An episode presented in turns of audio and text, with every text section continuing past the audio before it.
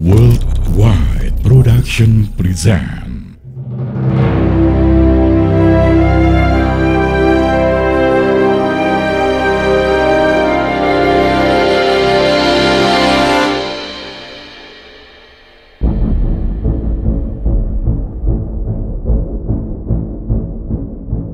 Dikutip dari Tempo John Rosa, penulis buku dalih pembunuhan massal gerakan 30 September dan kudeta Soeharto, Rosa meyakini bahwa ada hal baru yang bisa diwacanakan mengenai G30S melalui dokumen yang ditulis Suparjo.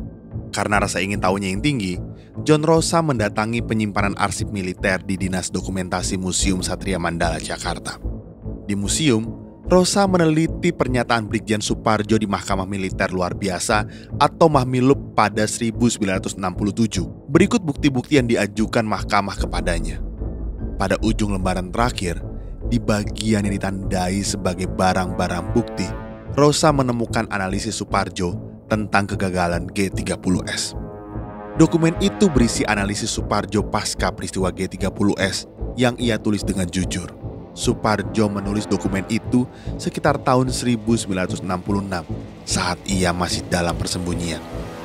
Ia pun akhirnya ditangkap pada 12 Januari 1967. Namun sayangnya, dokumen tersebut terabaikan bertahun-tahun padahal Jenderal A.H. Nasution memuat kutipan dari dokumen Suparjo dalam autobiografinya. Walaupun begitu, Nasution tidak berkomentar apa pun mengenai dokumen Suparjo.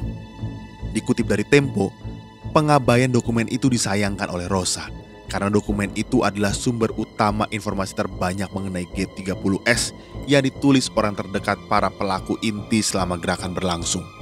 Menurut Rosa, dokumen itu dimaksudkan untuk ditujukan kepada orang-orang yang berhubungan dengan G30S supaya belajar dari kesalahan yang telah mereka lakukan. Sebagai dokumen internal, dokumen itu lebih bisa diandalkan daripada kesaksian-kesaksian para pelaku yang diberikan di depan interogator dan mahkamah militer. Keaslian dokumen Suparjo sendiri dikonfirmasi oleh wakil komandan G30S sekaligus seorang letkol Angkatan Udara Heru Atmojo. Heru bahkan pernah diberi salinannya oleh Suparjo untuk dibaca di dalam penjara. Secara garis besar, dokumen Suparjo yang berjudul Beberapa Pendapat yang mempengaruhi gejala G30S dipandang dari sudut militer.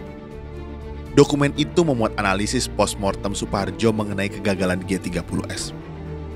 Menurut Suparjo, sebagian besar penyebab kehancuran G30S adalah karena ketidakmampuan para simpatisannya sendiri. G30S tidak memiliki rencana matang selain penculikan tujuh jenderal.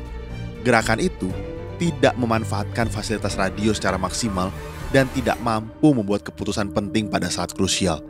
Bahkan, G30S tidak memberi makan pasukannya. Suparjo melihat G30S sebagai contoh memprihatinkan suatu gerakan jika orang sipil diberi kepercayaan merancang aksi militer. Syam, yang merupakan orang sipil menempatkan diri sebagai pimpinan G30S dan menggertak Biro Khusus PKI supaya memberi laporan yang sesuai dengan agendanya sendiri. Syam juga mengabaikan kritik dari perwira militer yang bekerja sama dengannya, serta mencampur adukan paradigma aksi militer yang bersifat rahasia dengan mobilisasi rakyat sipil yang bersifat terbuka. Dalam dokumen Suparjo, ia sendiri secara gamblang mengatakan Syam adalah orang yang paling bertanggung jawab dalam memulai dan merancang G30S.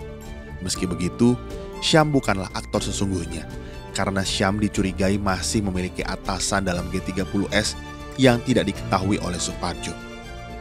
Dalam dokumen itu, Suparjo tidak menyenggol korpsnya sendiri, yaitu militer Indonesia. Ia justru menulis sebagai pengikut setia PKI yang berniat mendidik kawan-kawan pimpinannya. Meskipun begitu, Suparjo sempat menyesal karena telah menaruh kepercayaan mendalam kepada Syam dan setelah menyadari rencana G30S yang tidak logis, Suparjo tidak menyesali kesetiaannya itu. Ia bahkan menyalahkan kawan sesama perwiranya karena tidak bisa melaksanakan tugas revolusioner. Hal itu tercatat dalam dokumennya sendiri. Suparjo sangat menghargai profesinya sebagai anggota militer dengan sungguh-sungguh. Meski ia fasih dalam strategi militer, Suparjo yakin bahwa militer seharusnya mengabdi kepada politik revolusioner daripada politik elitis pro-barat yang diajukan Nasution. Dokumen itu juga menjadi kritik intern partai oleh seorang loyalis partai yang dikecewakan oleh langkah-langkah yang diambil para pimpinannya.